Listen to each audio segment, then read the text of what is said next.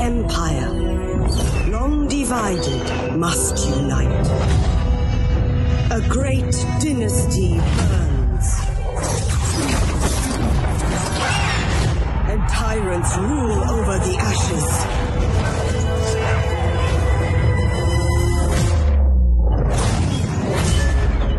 As the light dims, shadows grow ever darker.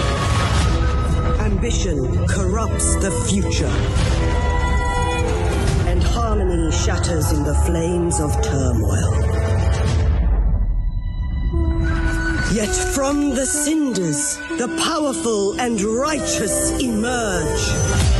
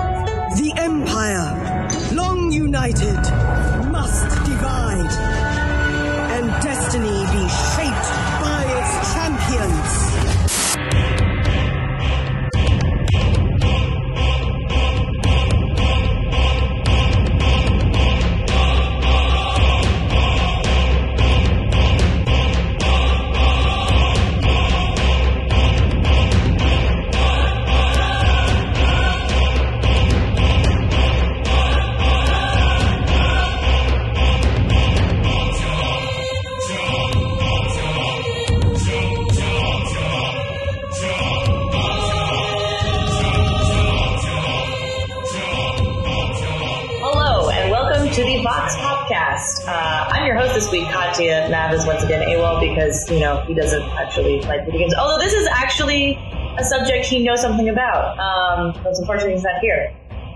So we put a uh, blog post up a while ago about video games and board games that addressed empire and colonization, and apparently y'all have some feels about this subject because we got a lot of comments, which is super great, um, and we're going to hopefully address a lot of them today.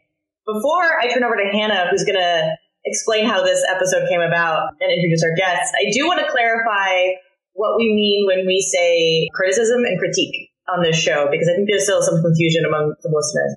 Critique in criticism in an academic sense is about analysis, not just like complaining, like, this thing is horrible.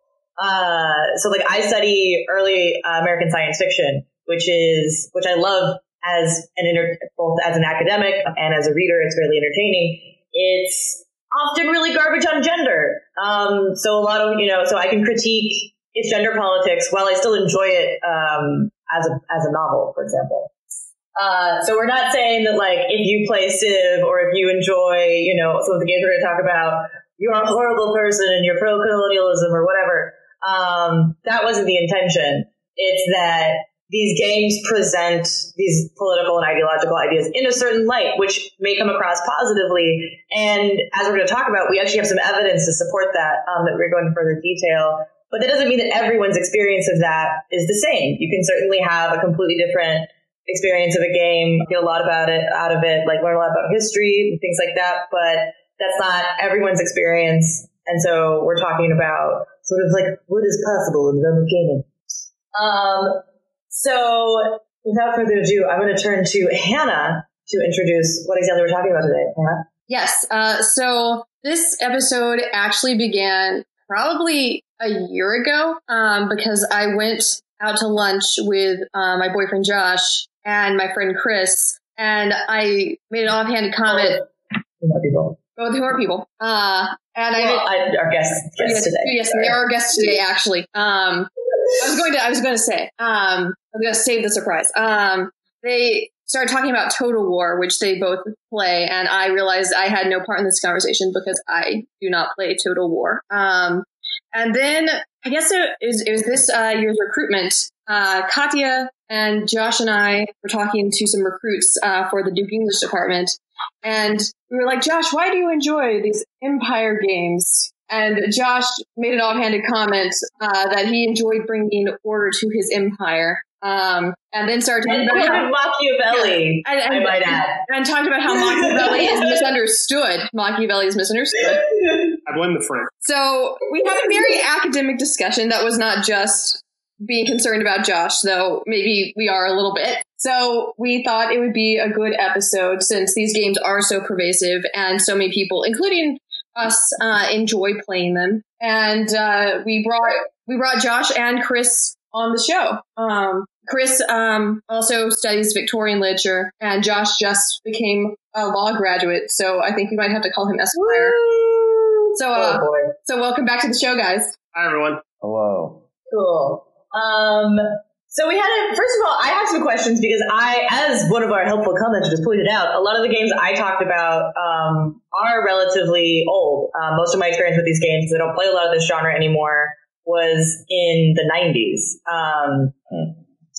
Although I will point out that Risk as a board game is still wildly popular, and there's a lot of digital versions of it. I play Risk with some of my friends that live in other places. So the idea that these are not still played in a pretty big part of the gaming world, like, seems a little. I guess it like I like I think that they're still really relevant. So like, but I don't have a lot of personal experience with like Civ and Total War. So when how old are those games, and can you guys talk a little bit about what like what exactly those games are about? Sure. So, um, so this is Chris speaking, just to put a name to my voice. Um, I'm, I mean, I'd say like a, a pure fan of real-time strategy and turn-based strategy games. Uh, Risk is one of the first games like I remember playing in my life. I spent my most recent birthday in a cabin in Vermont playing Risk all day.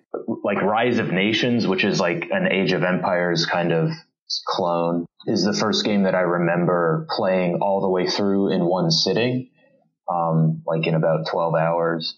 Uh, Total War is probably my favorite game series of all time, and Age of Empires, according to my Steam page, is like by far the most hours I've spent. Like it's over the last decade, I've probably played that game for like 400, 500 hours. Uh, Um, Josh, has, That's a lot. Josh has like a thousand something hours. Yeah. Anyway, Seven, Well, I- something hours. I a, a, caveat on my on the time that I've logged. I have two different copies of that game somehow. So one has some amount of hours, and the other has like 500, Okay, so you could you're saying you could give Josh a run for his money. maybe over over the combined. um, but yeah, I mean, uh, so like a broad overview, there are, I think, in the genre of, of strategy games or war strategy games, you have turn-based strategy games, which is more like Civ, Mhm. And real-time uh, tactic games, which is more like Age of Empires. And then you have Total War, which tries to blend those two genres of strategy. So in your turn-based games, you have a broad, you have like a large map, like a world map, and you're, it's like Risk, where you're managing resources across a large amount of territory, and you do a bunch of actions in your turn, um, and Mhm. then you end your turn, and then the other player or the computer player has their turn. Um, and during your turn, you're managing workers to, you know, improve tiles on the map, setting up farms so that you have enough food, setting up mines so that you have gold to trade. This is more in Civ, um, the Civ series. Great, but you're you're managing whatever land or territory you're dealing with. Yeah, yeah, it's like it's resource Okay. management. Um, but it's Right. the pace can be a little bit slower, although there are timed versions of Civ. And then in, in, in a real time game, the map's a little more condensed, um, like in Age of Empires or Rise of Nations style of real time strategy. It's also resource management. So you're like sending workers around, um, or this is also like StarCraft, uh, to build up resources and then using those resources to essentially, you know, create armies to destroy the other players. And then in Total War, which, um, I, like I said, probably my favorite series, you have elements of both. So you have like a grand strategy map where you're doing resource management and negotiating diplomacy with, with other, um, players on the map. And then you build up your resources and construct armies. And then you can march those armies around the map. And then when two armies, enemy armies encounter each other, you get pushed into a real time battle where you have your units on the map moving in real time and you have to manage them and win those battles. Um, so that's sort of a broad overview. Okay. I don't know if Josh has anything else to add. No, that's that's pretty. It's a pretty accurate description. So uh, I think that we uh, for like when these games started, to answer that question, Civilization was in the 90s. When was Total War? Do either of you know? Uh, so the first Total War game was came out in the late 90s. I think it was 97 was Shogun Total War. Um, the, like hallmark, in my opinion, Total War became a pretty like substantial force. Like the first like Total War game that was what Total War is today. No offense to Shogun and Medieval One Total War was Rome Total War, which came out in 2003, I believe. And that like the first game where all of those elements sort of came together in a way that was just like amazing, in my opinion. Like Age of Empires um, came out in 2007, and then the series continued with uh, Shogun 2 and Rome 2, which came out. I think Rome 2 came out in 2014.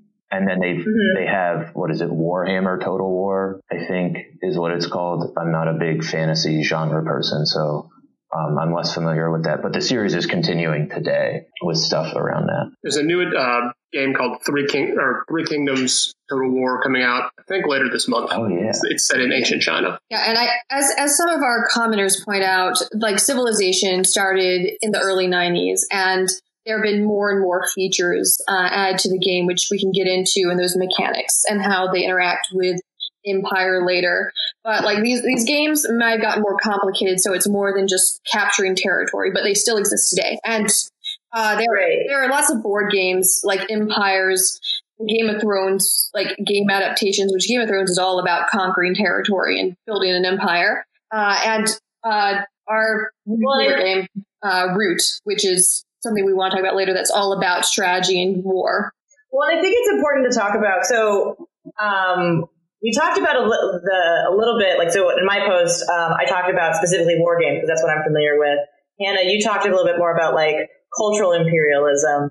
Um, so, because a lot of people in the podcast, in the uh, the comments, pointed out that there are other ways of winning the game in games like Civilization. So the idea that it isn't just about getting territories and military conquest. There's also sort of like ways to the, win the game through science and culture and things like that. Um, so can you guys talk about what it means to like basically what what's the win state in some a lot of these games? Okay, so Civilization specifically, since it seems a lot of people um, are really familiar with that, you can win, and um, by quoting Civ, the ever popular route uh, by a domination victory. Uh, in other words, you quote crush all of your enemies beneath the wheels of your chariot tactic.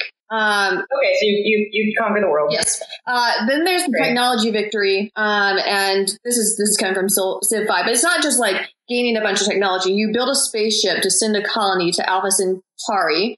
Then you can you know you can win by like becoming the most dominant culture. You can win now by like becoming the most dominant religion. So it's not just becoming like a really awesome culture. It's specifically about propagating your culture. Right. People want to come visit your monuments. People want to adopt a religion. So, so culture victories. I'm less Right. familiar with. I never got the. So, to um, just be upfront about my experience, I've played mostly Civ Five, and I don't have any of the expansions, so I don't have. I think it's in Brave New World where they added a lot of the religious elements. Um, Mm-hmm. yeah, so, so I don't have um, I don't have experience with that, but like with culture victories, it's about constructing monuments. So like the monuments are basically the you know wonders of the world, and if you construct enough wonders of the world and you unlock oh wait no shit I actually don't remember how you get a culture victory. You get a culture victory by unlocking um, But it's not like you're making a really efficient state where like there's no hunger and no crime. well that's part of it Okay. I mean, the civilization is really good at like you have like good at showing you how to balance Like you need, the you like need a local concerns. You need your constituents to be happy. Okay. So there are, there are benevolent, like cool things. It's not just sort of like, let's build some statues that are real cool. Yeah. So, well, in Civilization, um, I'm I'm trying to remember exactly. It's been at least a year since I've played it. So, but in Civilization, culture is, um, you know, in a way that's typical of games. It's sort of a currency to itself. So Mm-hmm. you accrue culture kind of like capital and then when you get enough of it you can unlock like social technologies in different what like ideological camps. So, um, I forget it's like branches. I forget what the like actual term is that the game uses, but there are I think there are 8 Mhm. different branches of um, social policy Social that you policies. can unlock. What is it, Josh? Social policies. Yeah, social policies. And I think getting a culture victory, you have to fill out four of the eight social poli- branches. In Civ, Civ 5, it's, I think, it five. Okay. Yeah, so that's the Like, so we, culture we played a couple days ago. Um, so, well, and then the branches are, um, like, there are, uh, different ones that are sort of dependent on, um, like how far you've progressed in the game. So, and they're all kind of set, like kind of binary things. So there's one that's like about, it's like based on ancient Rome. I forget what they're called. I am embarrassed about this and I apologize to the true fans of the game who know more than me. Um, and will roast me in the comments, but Probs. I mean, I'm assuming we're all going to get roasted in the comments. Well, you know, some of us are women daring to talk about board games and video games. So I mean, to be fair, some of the commenters were also women. so No, like, no, no, I no, we're pretty on it. no, I just I just meant that anytime one talks about games on the internet, Oh, right. but you can like you can pursue like more liberal policies you can pursue like a mercantile policy and that'll give you bonuses with your trade but it'll it has a negative effect on like your civil your population's happiness for example that's not the exact thing Okay. Because the thing that we were talking about in the post, and sort of like what we were thinking about in our conversations leading up this episode, was like how these games present empire. And I mean, empire is not just military conquest and like getting territories. I mean, I was thinking of like Frantz Fanon, for example, who's like a, a Algerian, Algerian, Algerian, um, psychiatrist and philosopher, revolutionary that talks about actually like one of the most insidious parts of colonization and empire is that it actually changes how colonized peoples think about themselves. So he like ta- uses examples where he's talking about like people that are dark skinned, like fantasizing about living in mountains and being rosy cheeked, despite the fact that they have dark skin and that's not really a thing. They're basically fantasizing about the life that they would have if they were sort of like Swiss children in the mountains, which is completely outside of their experience and their culture because they've been taught that the, the, the, the culture of a colonizer is better. So when people, I mean, it was really interesting to me. People were talking about like that you could win through culture and through science. That a lot of post-colonial scholars would actually argue that those methods of colonization are actually much more insidious than just military conquest because.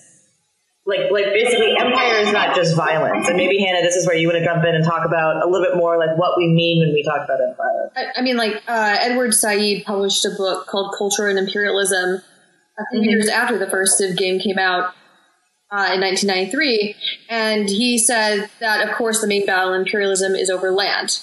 But when it came to who owned the land, who had the right to settle and work on it, who kept it going, who won it back, and who now plans its future, these issues were reflected, contested, and even for a time decided in narrative. In time, culture comes to be associated often aggressively with the nation or the state. This differentiates us from them almost with some degree of xenophobia. Culture, in this sense, is a source of identity and a rather combative one at that. Right. So, So like narrative is basically like determining how we think about ourselves and who we are and who other people are. and that means that these games are actually rather powerful because they portray the history of America, of Europe, of these other nations. Uh, like you can you can play as India in Civ, uh, and Gandhi is like the leader, uh, which is very strange because Gandhi himself was anti-imperialist. Uh, to put it So wait, let me get this straight. You could be Gandhi and building an empire as Gandhi. Yes. Josh, you want to talk about that? Wait, wait. My mind was just blown. So we, we Hannah and I booted up Civ 5 a couple days ago and, and played a couple hours. And just just at the beginning, like the there's a description of of like India in the game. We, we like copied part of it, uh, but it describes like here is India. You play as Gandhi. It's described as a spiritual country, a passionate land of music and color with great wealth and grinding poverty. Great. So like classic Orientalism. Right. Gotcha. And it talks about how the English arrived, and through a combination of shrewd diplomacy and technological superiority, they conquered your fragmented country. And then er- England remained in power for right, you can't hear this. My jaw just dropped. yeah. So, so it's talking at, the, the the blurb is speaking at you as if you are this country, And then it continued. Okay. It continues. England remained in power for some two centuries until driven out by rising by a rising wave of Indian nationalism and a peaceful rebellion unlike any before seen in history. And then it encourages you to kind of honor this great cultural heritage and build your own civilization. That can stand the test of time. That's the tagline. Build an empire slash civilization that can stand the test of time. Uh, I met with mine and Chris's advisor uh, Monday, actually, and I was explaining Civ 5 to her and playing as Gandhi. And she just stared at me with wide eyes and was like, what? That's like kind of fascinating. It's also, yeah, no, I think that's a really interesting point because it's like that is like a perversion of like what Gandhi stood for and sort of like, I mean, even the way that you're like, Josh, you're talking about the way that it like narrates how, you know, the British Empire sort of like colonized India as like, oh, they were technologically, culturally superior. And it's like, well, uh, not exactly, guys like it's it's like making it sound at least at least from that, that blurb, it's making it sound like oh the British Empire was like not all that bad. I mean, this is the thing about these games, right? Like Sid Meier is like a Canadian um, American, I, I, and he, I think, uh, and I think he's both, and he um, has had like all former colonies. He, he like uh, has had problems with like the design of other non-white cultures because as one of our commenters and I apologize if I mispronounce your name, but Chinte Pruitt, um, you know, uh, pointed out that actually like Native American tribes have had like a history with civilization. The, the Pueblo were going to be in the game and then he like contacted them and they said, nope, don't want to do this. And so he then decided to. Um, what were their reasons? Just like they didn't want their culture represented in this way, or uh, in like a you know a mark a game that was like going to be marketed for like money and we and in the show notes we have a couple of articles that discuss like the history of like indigenous peoples representation and civilization and we can link to them if you're interested in more right. but to replace the pueblo sid meier uh, had this to say I knew that I was going to do a Western North American tribe, and one of the things I wanted to stay away from was overlapping with the Zulu, who were perceived as natives, aggressive natives. Oh, sorry, this is not Meier. This is uh, another person who lives from the game, Lewis. The Sioux fell fall into that same bucket. That's why initially I wanted to have another Civ that was sort of like a native that was more peaceful, which is where the Pueblo fit in very well. Here are the natives, but they interact with you very differently. The Pueblo would be more spiritual, religious Western Civ. When that got axed, we moved on to the Shoshone and was like, we wanted them to be strong and proud, but we didn't want them to be guys with spears. So that's just, you know, full of stereotypes um, about indigenous right. Um, so it's both like these communities basically said like, hey, we don't want our culture appropriated for like a commercial game that presumably they would see limited money from, if anything. Yeah. And then on top of that, like we don't like the way we're being represented because it's basically yeah, like a, a series of like historical stereotypes. And I mean, I, that's a problem with like not just this genre of games, like gaming games all over, because part of the challenge in simulating actual events and people as a game is relatively limited. You're not going to simulate all of global history or all the complexity of a specific culture, so you do have to be reductive. But I think in some ways, how that sort of like reductive, you know, the, the blurb about India is a perfect example. Basically, the, the elements you focus on in a single paragraph to characterize a specific country and their history, I think it's kind of telling with like how the designers are imagining the world that they're creating. Because the world that they're creating is not the same as the actual world, right? They're creating a simulation of something that exists. And there's a bunch of like basically like ideological nuggets built into that, which is why we want to talk about pop culture because a few people were uh, in the comments were addressing like, well, this is a game we play for entertainment like not for critical stuff and like critical input and thinking about empire, which is totally true. And I think that's part of why, for me, it's really important and interesting to think about these things because entertainment is often a way of basically passing ideology, an ideological message on, whether you're intending to or not. We're not saying that Sid Meier's is trying to like be like, oh, Empire is great. I think regardless of his intention, I think he's created a lot of games that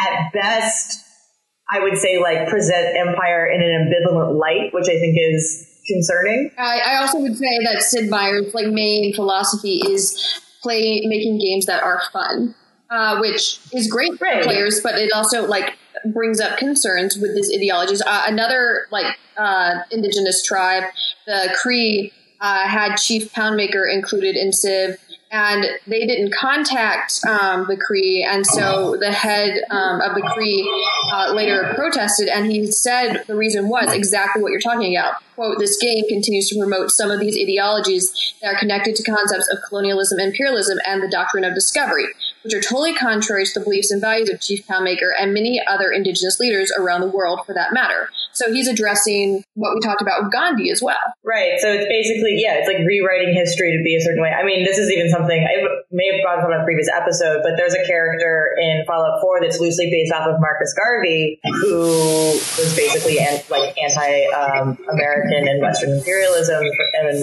particularly in the Caribbean, rebuilding American colonies in a American Revolutionary uniform. And I've shown this to some people who are scholars of Marcus Garvey, and they have they just look at me like I'm insane and like this exists, and I'm like, yes, it does. Um, so this kind of stuff happens quite regularly, and I don't think it's an intentional thing. And I think in a lot of cases, these developers actually have like good intention. They're just not deployed always as effectively as they could be. Yeah, I would just say that like the intention of the game and and it's it's like this is I think aligned with the point that you're making. It's that the point the intention of the game developers is to construct a balanced game. And in there, I mean like in Civ, you know, um, like every culture is reduced to some, every Civ is reduced to like three key elements mm-hmm. that, you know, that are like, they're either aggressive or peaceful or somewhere in between and they're either, you know, military focused or science focused or culture focused. And like you said, I mean, the, the ideological implications of those decisions aren't really um, examined much. It's just about, you know, gameplay. Yeah. And that, and the actual like ideology is a blind spot, you know, of the game itself. Yeah, and there's been a lot of discussion in the game studies world, um, specifically more about like the simulation of communities of color, which I guess goes back to the uh, sort of Indian uh, issue that Hannah raised. That if you want to, for example, make games that are critical of slavery or imperialism, and things like that, there's been a growing trend to make those basically in, in order to basically not further harm these communities, like a lot of those games have turned to fantasy or science fiction and have made these races like other than obvious parodies or like representations of an actual extant culture. So, for example, you see like the there's like a uh, the what happens to the dark elves in Skyrim, which I think that it's still definitely open to critique because, as we've mentioned on the show previously, everything is open to critique. Uh, but I think that that's an interesting way to think about it. Is it's like the problem is not just that this is game is simulating empire, but it's also characterizing peoples and places that actually exist, and that has, I think, a different cultural impact and a different set of stakes to it than just making a game that's about empire that might be set in a fantastic realm yeah, and I also have to say that there is like you know some games like Good Society that ignore uncomfortable things like racial prejudice, slavery, or empire. Uh, Good Society, for those of you who have not heard me talk about, is the Jane Austen role play game uh, that came out last year.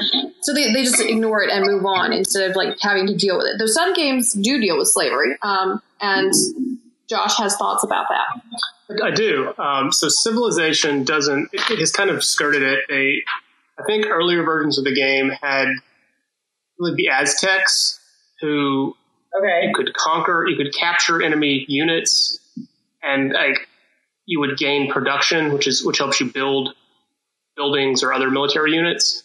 So it was it was okay. kind of hinting at like the sacrifice, the, the, the religious sacrifice of like captives, but they they kind of really didn't touch on slavery beyond that.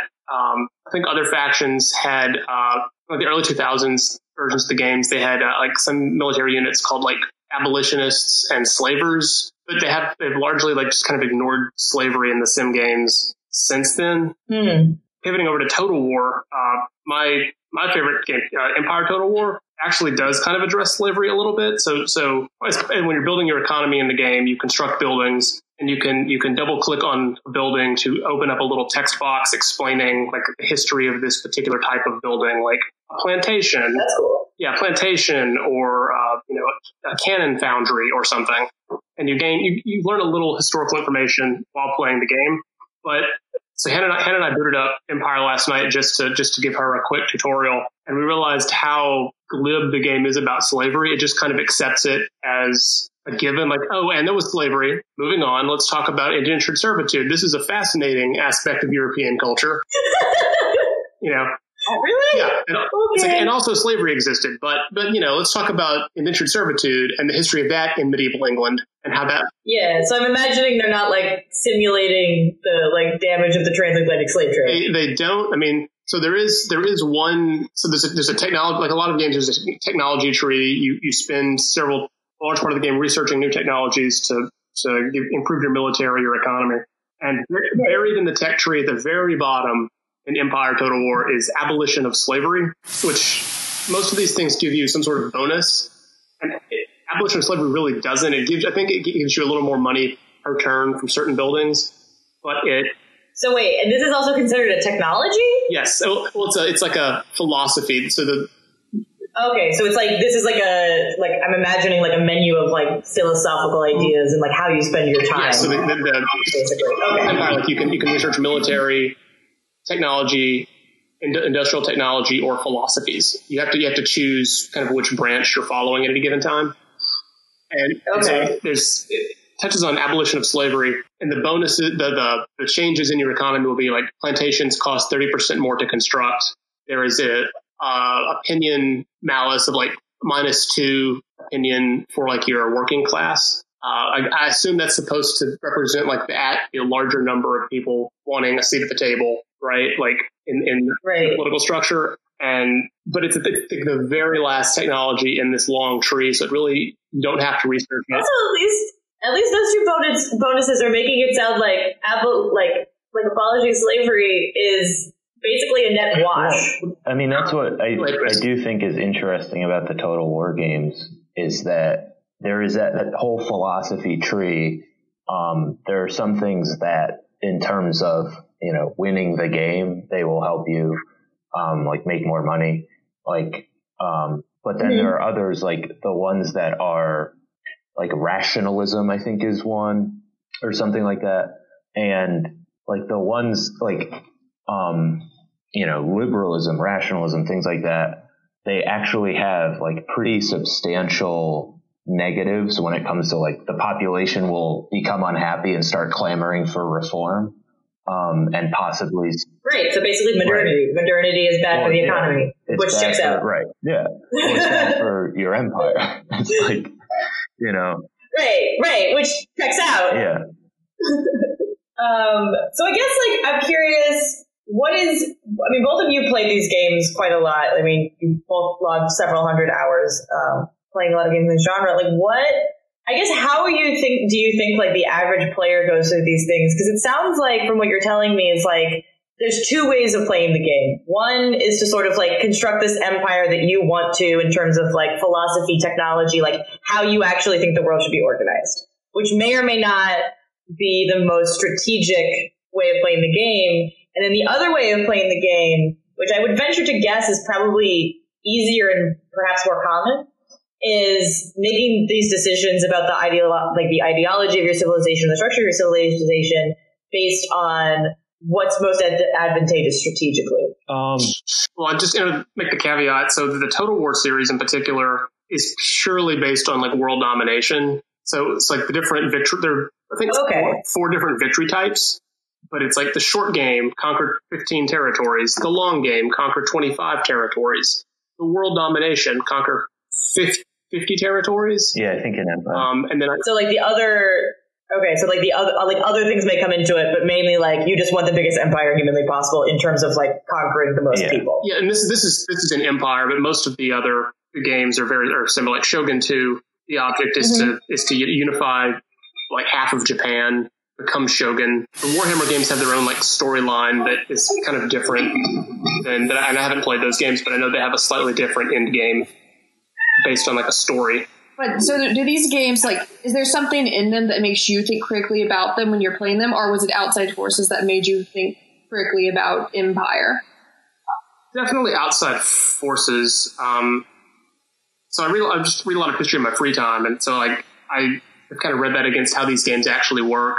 so there's a there's a kind of an add-on to Empire called Napoleon Total War. It was like a sequel. It's not really the, the game purely focuses on Europe and the Napoleonic Wars, and it's all about either playing as France fighting everyone else and conquering all of Europe, or as one of the the uh, coalition forces fighting against Napoleon.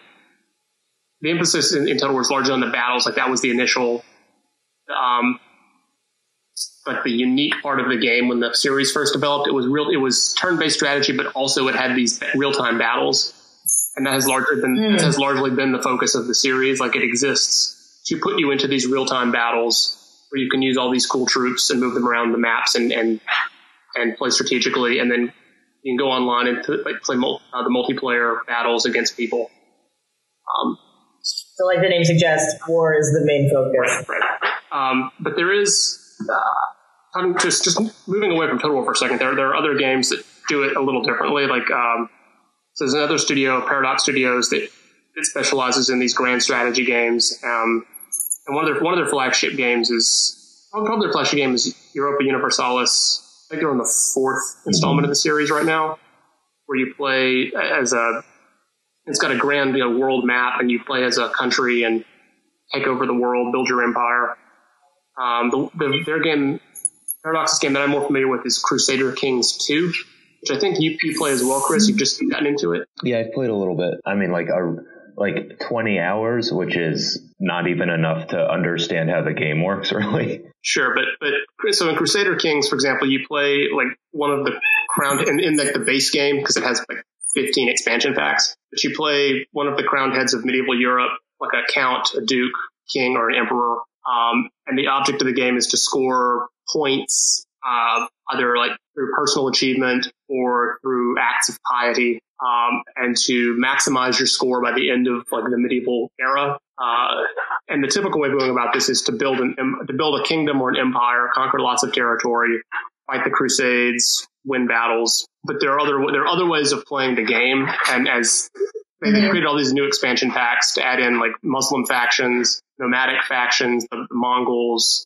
uh, Indian in, India is now an entire playable continent on the map uh, all sorts of new religions, Zoroastrianism, uh, some of the nomadic religions, and, and Tengri, I think, is, is a religion. And so it's become more of a role playing game. You kind of create a character, you know, a certain religion, certain culture, and kind of try to make your dynasty, to grow your dynasty, either by conquering the world or by, you know, getting all your relatives on the thrones of Europe and, and Africa and Asia. Um, you can do crazy, you can do crazy things like become, become possessed by the devil and make your horse your chancellor, and that sort of thing. Like it's, that's kind of where that game has gone, the direction that game has gone. It's, it's, it's, it's largely like a numbers, like a spreadsheet kind of simulator.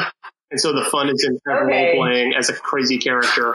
I mean, what I think makes those games, the Paradox games, and especially Crusader Kings, more interesting is is that you're not is that you are immersed in a very similar world as what Civ and the Total War series can bring you to.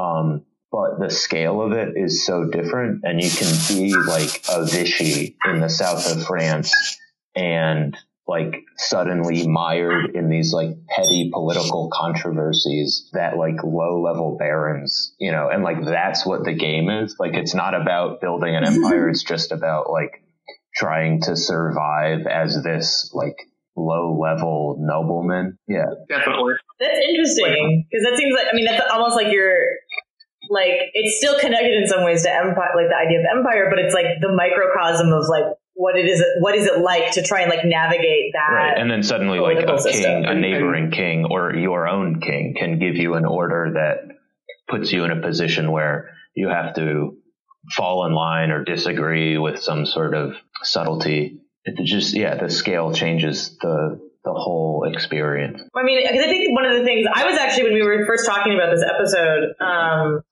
one of the things that I think, I mean, I wrote about, I wrote about mainly um, like military simulators and sort of like, yeah, there's more strategy games. But I think one of the things that I was thinking about is actually the way that, kind of similar to what you're talking about, Chris, is like the issue of scale kind of makes the logic of how this game comes across inherently different, even though it might be dealing with some of the same themes. Like I was thinking of the difference between like Sim City and The Sims, because like in The Sims, you're like managing individual people's lives, which is creepy.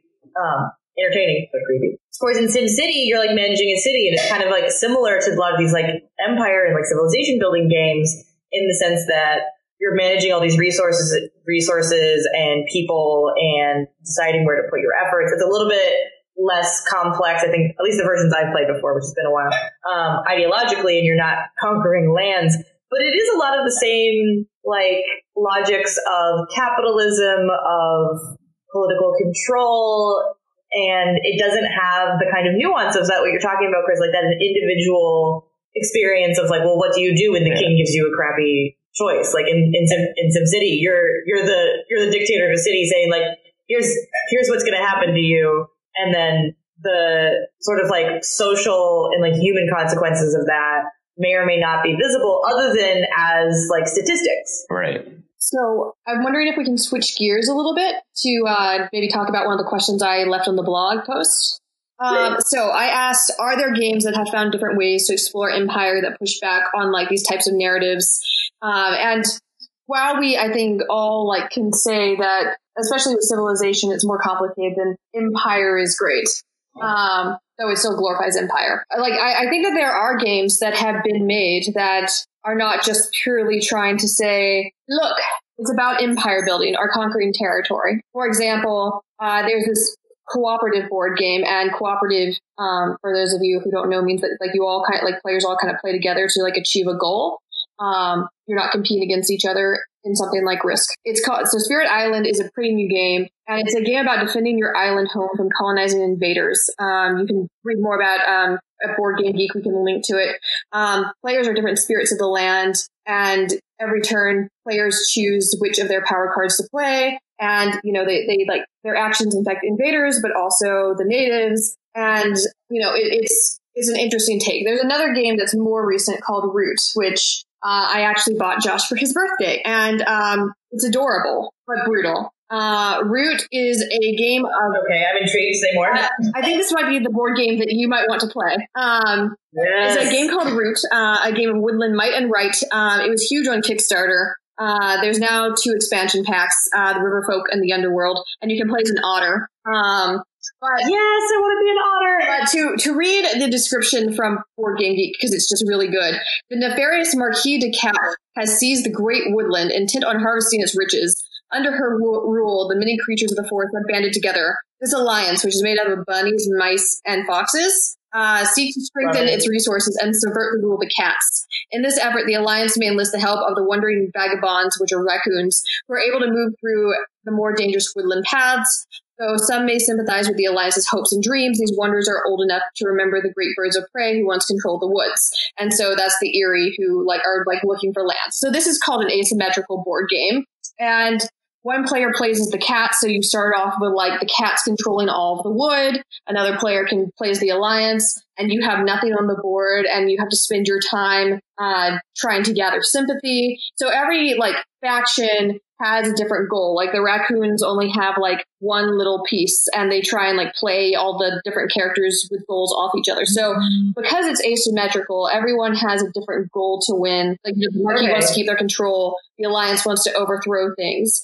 Um, and Josh and I have played. And what's I think really interesting about this is like it, it has empire from different points of view, even though it's, you know, metaphorically through animals. And, uh, like the alliance might seem to I'm, be I'm also very disturbed by the stereotyping of trash pandas, but you Yeah, know. Yeah, uh, the alliance, you know, maybe Cass is like the most morally good because they just want to establish revolts and take over their homes. But it's also pretty br- brutal. Like you can use guerrilla warfare tactics. Uh, I think I actually scared Josh when we were playing. Hey man, bunnies can be vicious. So, so yeah, I mean, like there, there are these different games. I, I think that, like you know, uh, Michael Strauss uh, pointed out in the comments that, like, even though these narratives might have like similar goals, depending on how technology has changed over time, uh, like how we read these games might also change because there are more options. Right. Yeah. I mean, I think that like I think that was a good point. It's like a lot of. I mean, even some of the stuff you guys are talking about in like Civ and Total War, like is a lot more sophisticated than the games that we were playing in the '90s in terms of like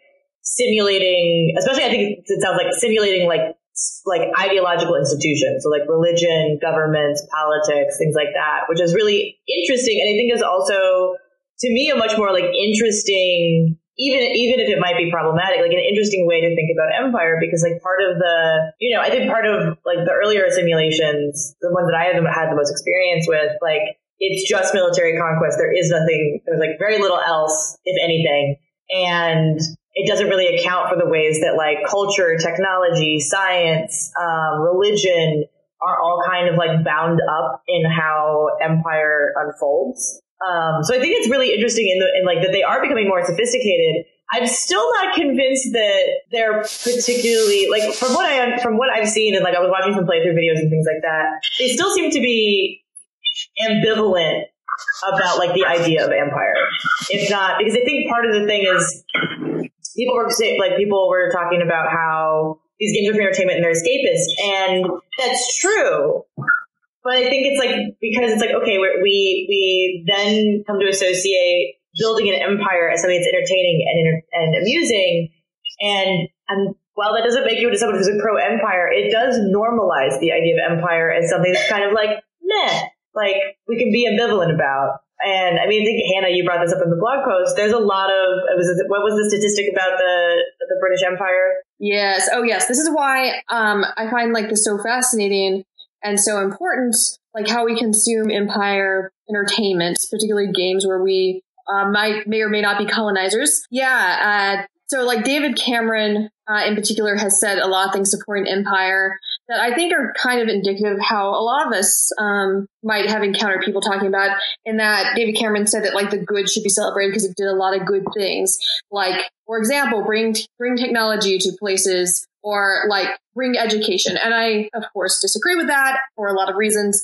But uh, YouGov and a lot of colonized communities would also disagree. Yes. Uh, Yes. Yeah, YouGov found 44% were proud of British history of colonialism, while only 21% regret that happened. And then 23% were ambivalent.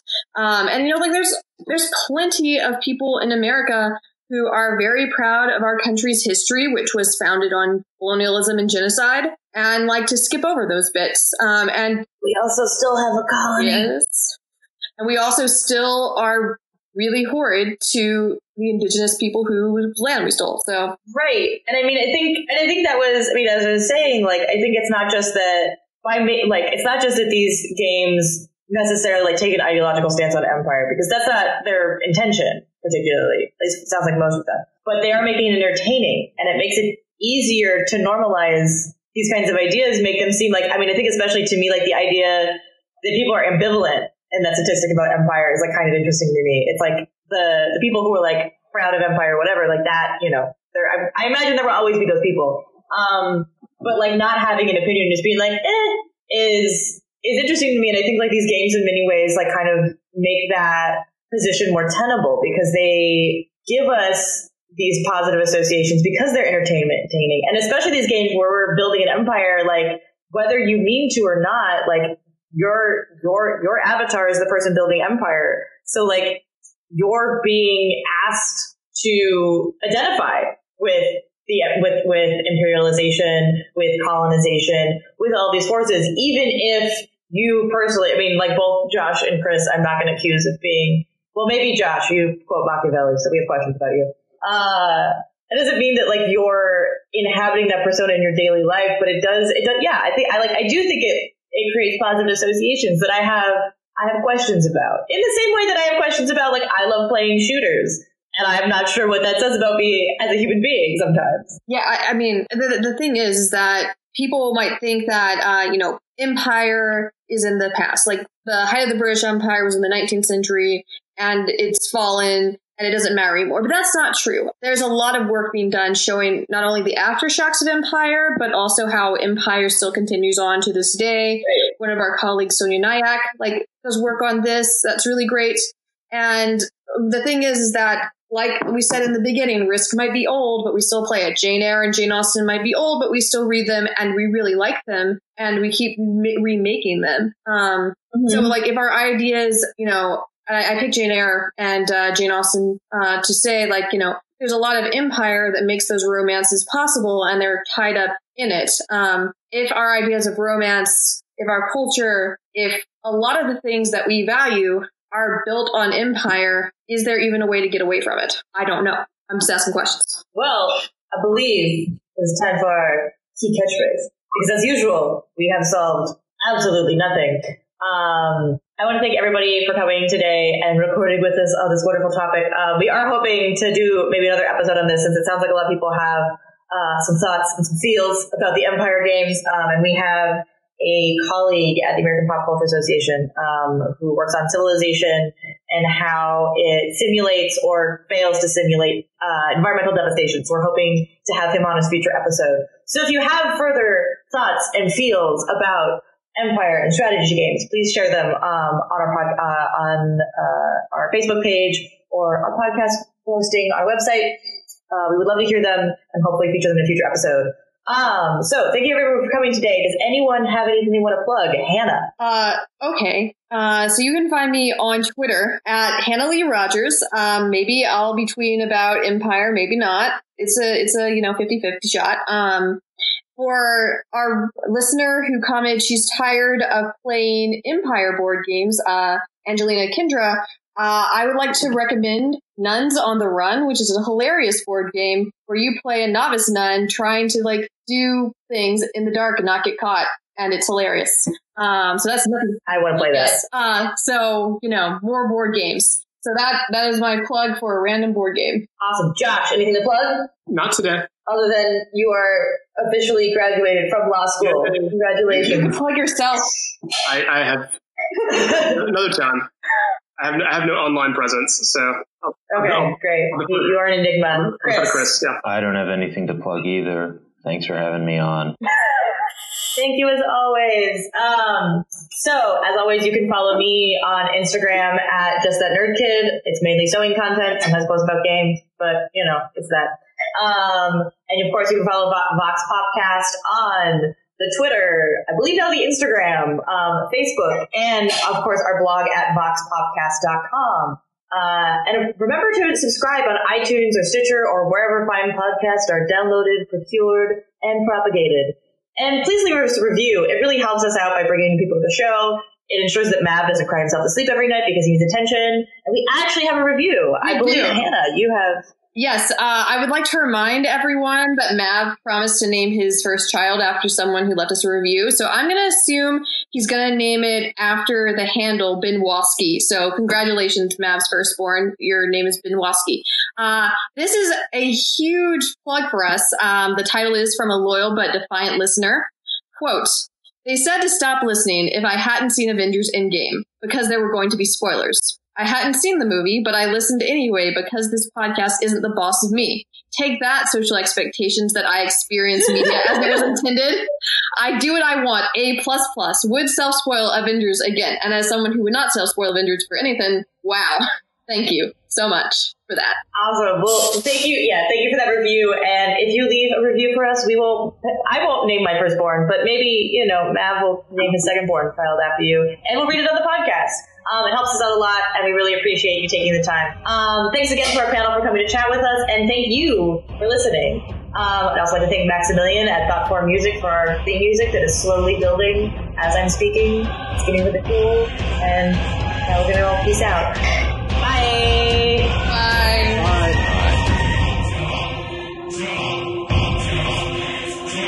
Everything's gone to the pooper. We were in the forest, and only the fluffiest can survive. This isn't a world for the weak. If you want to rule, you have to be the gosh darnest cutest and deadliest. That's all we know. That's all we have. Only taking root. Time to decide. Are you gonna control the forest, or let other animals poop you out? Choose now and take root.